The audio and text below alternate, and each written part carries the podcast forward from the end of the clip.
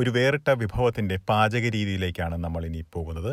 അഡലേഡിൽ ഷെഫായ Justin Varghese നമുക്കൊപ്പം ചേരുന്നു. നമസ്കാരം Justin Varghese S B S radio മലയാളത്തിലേക്ക് ഒരിക്കൽ കൂടി സ്വാഗതം. താങ്ക് യു നമസ്കാരം. ജസ്റ്റിൻ വർഗീസ് ഇന്ന് ഏത് വിഭവമാണ് നമുക്കൊരു വേറിട്ട വിഭവമാണല്ലോ ഒന്ന് ഒരുക്കുന്നത്? എന്താണ് വിഭവം? നമ്മൾ ഇന്ന് എടുക്കാൻ പോകുന്ന ഡിഷിന്റെ എന്ന് പറയുന്നത് ഒരു king of crab Alaskan crab Alaskan crab അതെ ലോകത്തെ തന്നെ ഏറ്റവും എക്സ്പെൻസീവ് ആയിട്ടുള്ള ഒരു ക്രാബാണ് ഈ അലാസ്കൻ ക്രാബ് സാധാരണ അതിനെക്കുറിച്ച് ഒരു ചെറിയ ഇൻട്രൊഡക്ഷൻ കൊടുത്തിട്ട് ഞാൻ റെസിപ്പിയിലേക്ക് കടക്കാം. അപ്പോൾ ഓസ്ട്രേലിയയിൽ ഇപ്പൊ ക്രാബ് വാങ്ങിക്കാനും അതിന്റെ ചെലവൊക്കെ കൂടുതലായിരിക്കും. എസ്പെഷ്യലി അലാസ്കൻ ക്രാബ് നമുക്ക് ഒരിക്കലും ലൈവായിട്ടോ അങ്ങനെ കിട്ടത്തില്ല. അത് നമുക്ക് ഫ്രോസൺ ആയിട്ട് ഇങ്ങോട്ട് വരത്തുള്ളൂ. പക്ഷെ അത് അത്രയ്ക്ക് പ്രീഷ്യസ് ഓൾമോസ്റ്റ് ഒരു ninety dollar per K G വരും. ഏത് മാർക്കറ്റിൽ സിഡ്നി വാർഫായാലും ഏത് മാർക്കറ്റിൽ പോയാലും നമുക്ക് ഇത്രയും എക്സ്പെൻസീവ് ആയിട്ടുള്ള ഒരു ക്രാബിന്റെ ഡിഷാണ് ഇപ്പം പറയാൻ പോകുന്നത്.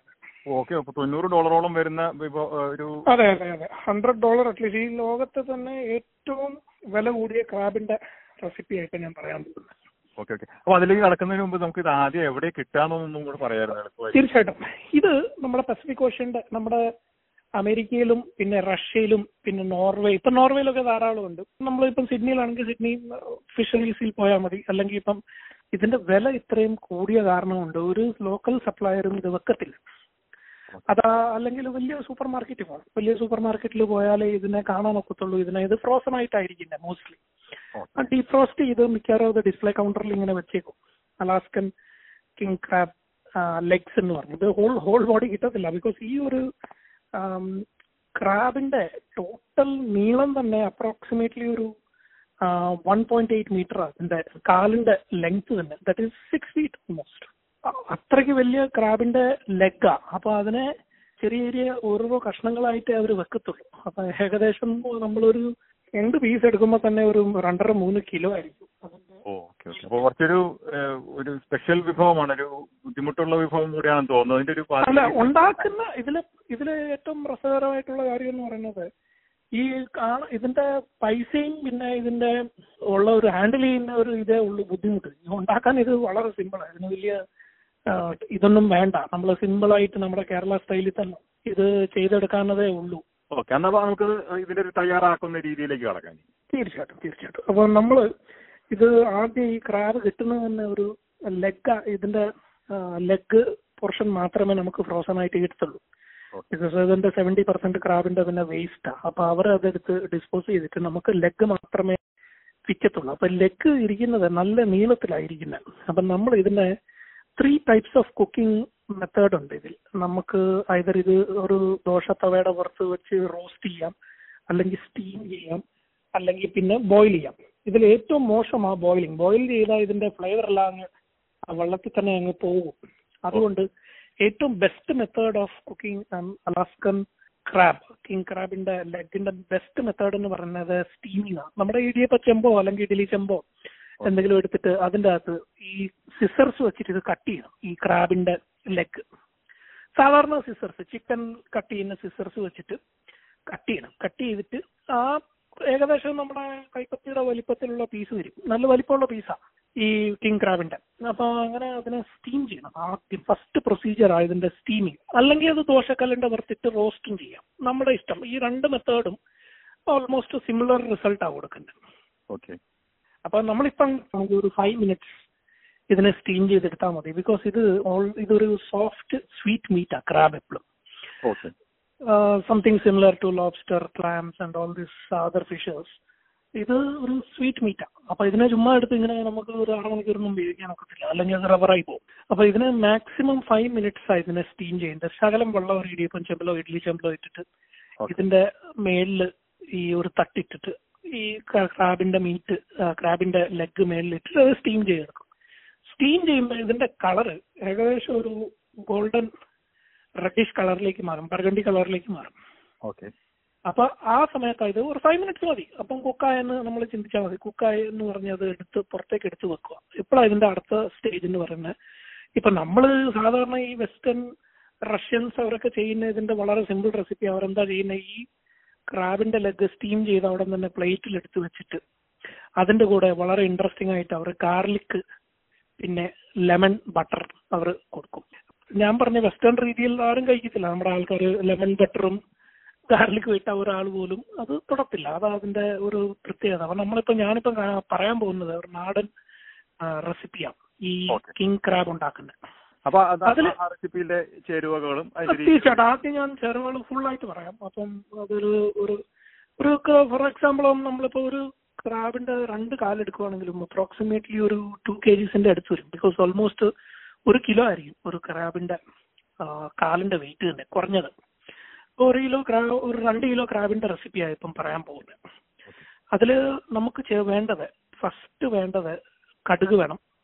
താളിക്കാൻ വേണ്ടി കടുക് ഒരു സ്പൂൺ പിന്നെ ഒരു ചെറിയൊരു റൗണ്ട് ബോൾ നമ്മുടെ ടാമറിന്റെ നമ്മുടെ ഈ സാമ്പാറിലിടുന്ന പുളി. സാമ്പാർ പുളി. അല്ല കുടംപുളി അല്ല സാമ്പാർ പുളി. പിന്നെ ഒരു സ്പൂൺ ടൊമാറ്റോ പേസ്റ്റ് ഒരു സ്പൂൺ നമ്മുടെ ഹോൾ ഗാർലിക് ഒരു സ്പൂൺ ഗ്രേറ്റഡ് ജിഞ്ചർ ഒരു സ്പൂൺ ടർമറിക് ഒരു അഞ്ചോ ആറോ green chilli slit slit green chilli രണ്ട് സ്പൂൺ കാശ്മീരി ചില്ലി പൗഡർ പിന്നെ ഒരു spoon salt few curry leaves അത് മതി. ഓക്കെ അപ്പൊ ഇത്രയും കാര്യങ്ങളാണ് ആദ്യം തയ്യാറാക്കി വെക്കേണ്ടത്. യെസ് അതെ. നമ്മൾ പ്രത്യേകം ശ്രദ്ധിക്കണം നമ്മൾ ഇതിൽ ഉള്ളി നമ്മൾ ഉപയോഗിക്കത്തില്ല. ഇല്ല ഇല്ല ഒന്നുമില്ല ഒന്നുമില്ല. ബിക്കോസ് അതിന്റെ റീസൺ ഉണ്ട്. ഈ ക്രാബിന്റെ മീറ്റ് കിടക്കുന്നത് ചില കഷ്ണങ്ങൾ പോലെയാണ് കിടക്കുന്നത്. അപ്പൊ അതിൽ ഉള്ളി ഇട്ടിട്ട് പ്രത്യേകിച്ച് കാര്യമില്ല. അപ്പൊ ഈ മസാല ഇതിലേക്ക് കോട്ട് ചെയ്യണം അപ്പൊ കോട്ട് ചെയ്യുന്ന ഒക്കുന്ന സാധനങ്ങൾ മാത്രമേ നമ്മൾ ഇതിൽ ചേർക്കാൻ പാടുള്ളൂ. കോട്ടിങ് കോട്ടിങ് ആയിട്ടുള്ള അല്ല ഉള്ളിയും ചേർത്തിട്ട് ഒരു കാര്യമില്ല. ഉള്ളിയോ പച്ച ടൊമാറ്റോയോ ചേർത്തിട്ട് അല്ലെങ്കിൽ വലിയ ടൊമാറ്റോ കഷ്ണങ്ങളായിട്ട് ഇട്ടിട്ട് ഒരു കാര്യമില്ല. ഓക്കെ ജസ്റ്റ് അപ്പോൾ അതിന്റെ ഒരു തയ്യാറാക്കുന്ന രീതിയിലേക്ക് കടക്കാം. തീർച്ചയായിട്ടും. നമ്മളൊരു ചെറിയൊരു കടായിയോ ഉരുളിയോ വെച്ചിട്ട് ആദ്യം വെളിച്ചെണ്ണ നമ്മുടെ നാടൻ രീതിയിൽ തന്നെ വെളിച്ചെണ്ണ ഇട്ട് കടുക് പൊട്ടിക്കണം. കടുക് പൊട്ടിച്ച് അവിടെ നിന്നാണ് നമ്മൾ അതിന്റെ അകത്തേക്ക് ഹോൾ ഗാർലിക്കും ജിഞ്ചറും ഇടണം. ഗ്രേറ്റഡ് ജിഞ്ചർ ഇട്ടിട്ട് ഒരു നേരം സോട്ട് ചെയ്യണം. ഏകദേശം ഒരു കളർ മാറുമ്പം അതിന്റെ അകത്തേക്ക് ആദ്യം നമ്മൾ ഒരു ശകലം വെള്ളത്തിന്റെ അകത്ത് ഈ കാശ്മീരി ചില്ലി പൗഡറും ടർമറിക് പൗഡറും പിന്നെ ഈ പറയുന്ന സോൾട്ടും കൂടെ മിക്സ് ചെയ്യണം. മിക്സ് ചെയ്തിട്ട് ഈ മിക്സ്ചർ ഈ ഗാർലിക് ജിഞ്ചർ മിക്സ്ചറിന്റെ അകത്ത് ഇടണം ഡയറക്റ്റ് ആയിട്ട് ഇടല്ല. ഡയറക്റ്റ് ആയിട്ട് ഇട്ടാൽ ഇത് ബ്ലാക്ക് ആയി പോകും. മസാല ബ്ലാക്ക് ആയി പോകും. അതുകൊണ്ട് ഇത് ഒരു ചെറിയൊരു വെള്ളത്തിന്റെ ഒരു ശകലം വെള്ളം എടുത്തിട്ട് അതിന്റെ അകത്തേക്ക് ഈ കാശ്മീരി ചില്ലി പൗഡറും ടർമറിക്കും സോൾട്ടും ഇട്ട് മിക്സ് ചെയ്തിട്ട് വേണം ഈ ജിഞ്ചർ ഗാർലിക് ഉണ്ടാകത്ത് ഇടാൻ. ഓക്കെ അത് കഴിഞ്ഞിട്ട് നമ്മൾ അതിനെ നല്ലപോലെ പച്ച മണം പോകുന്ന വരെ അതിനെ ഫ്രൈ ചെയ്യണം. മസാല അത് കഴിഞ്ഞിട്ട് ഈ ഇതിന്റെ അകത്തേക്ക് ടൊമാറ്റോ പേസ്റ്റും പിന്നെ നമ്മുടെ ടാമ്പറിന്റെ പുളിയുടെ വെള്ളം.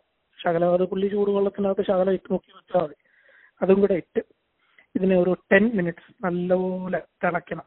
ഏകദേശം ഒരു ഗ്ലാസ് വെള്ളം വരും. ടൊമാറ്റോ പേസ്റ്റും പിന്നെ ഈ മറ്റേ ടാമ്പറിന്റെ ക്യൂബും ഒരു ഗ്ലാസ് വെള്ളം ഇട്ട് നല്ലപോലെ അതിന് തിളപ്പിക്കണം.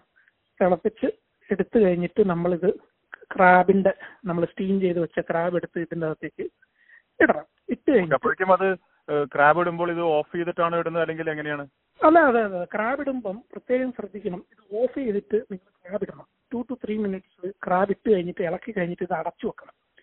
അത് കഴിഞ്ഞിട്ട് ഒരു two two two three minutes ഇതിനെ തിളപ്പിച്ചാൽ നമുക്ക് അധികം കഷ്ടപ്പെടേണ്ട വരത്തില്ല ഈ മിക്സ് ചെയ്യാൻ. ബിക്കോസ് ക്രാബ് ലെഗ് ഒന്നും അത്രയും ഈസി അല്ല മിക്സ് ചെയ്യാൻ. ചെറിയ ഒരു ഉരുളിക്കകത്തോ അല്ലെങ്കിൽ ഒരു കടായിക്കകത്തോ ഇട്ട് അത്രയും ഈസി അല്ല മിക്സ് ചെയ്യേണ്ടത്. So it is it is advisable to ഇങ്ങനെ നമ്മൾ ഇതെടുത്തിട്ട് എന്താ നമ്മുടെ കിങ് ക്രാബിന്റെ ലെഗ് എടുത്തിട്ട് ഈ കരിക്കകത്തിട്ട് ഒരു ടു മിനിറ്റ്സ് അടച്ചു വെക്കണം. അപ്പോൾ അതിന്റെ മസാല അതിലേക്ക് ഇറങ്ങിക്കോളും.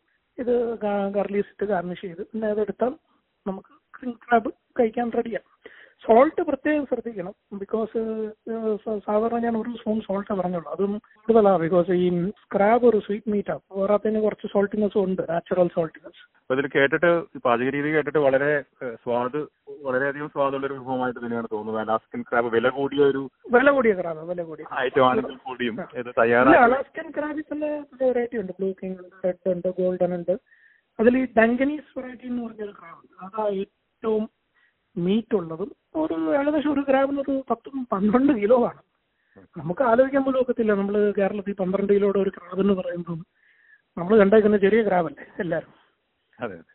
എന്തായാലും ഈ വേറിട്ട വിഭവം നമ്മുടെ ശ്രോതാക്കൾ പരീക്ഷിച്ച് നോക്കുമെന്ന് പ്രതീക്ഷിക്കുന്നു. വളരെയധികം നന്ദി ജസ്റ്റിൻ പാചക രീതി നമുക്കായി പങ്കുവച്ചത് താങ്ക് യു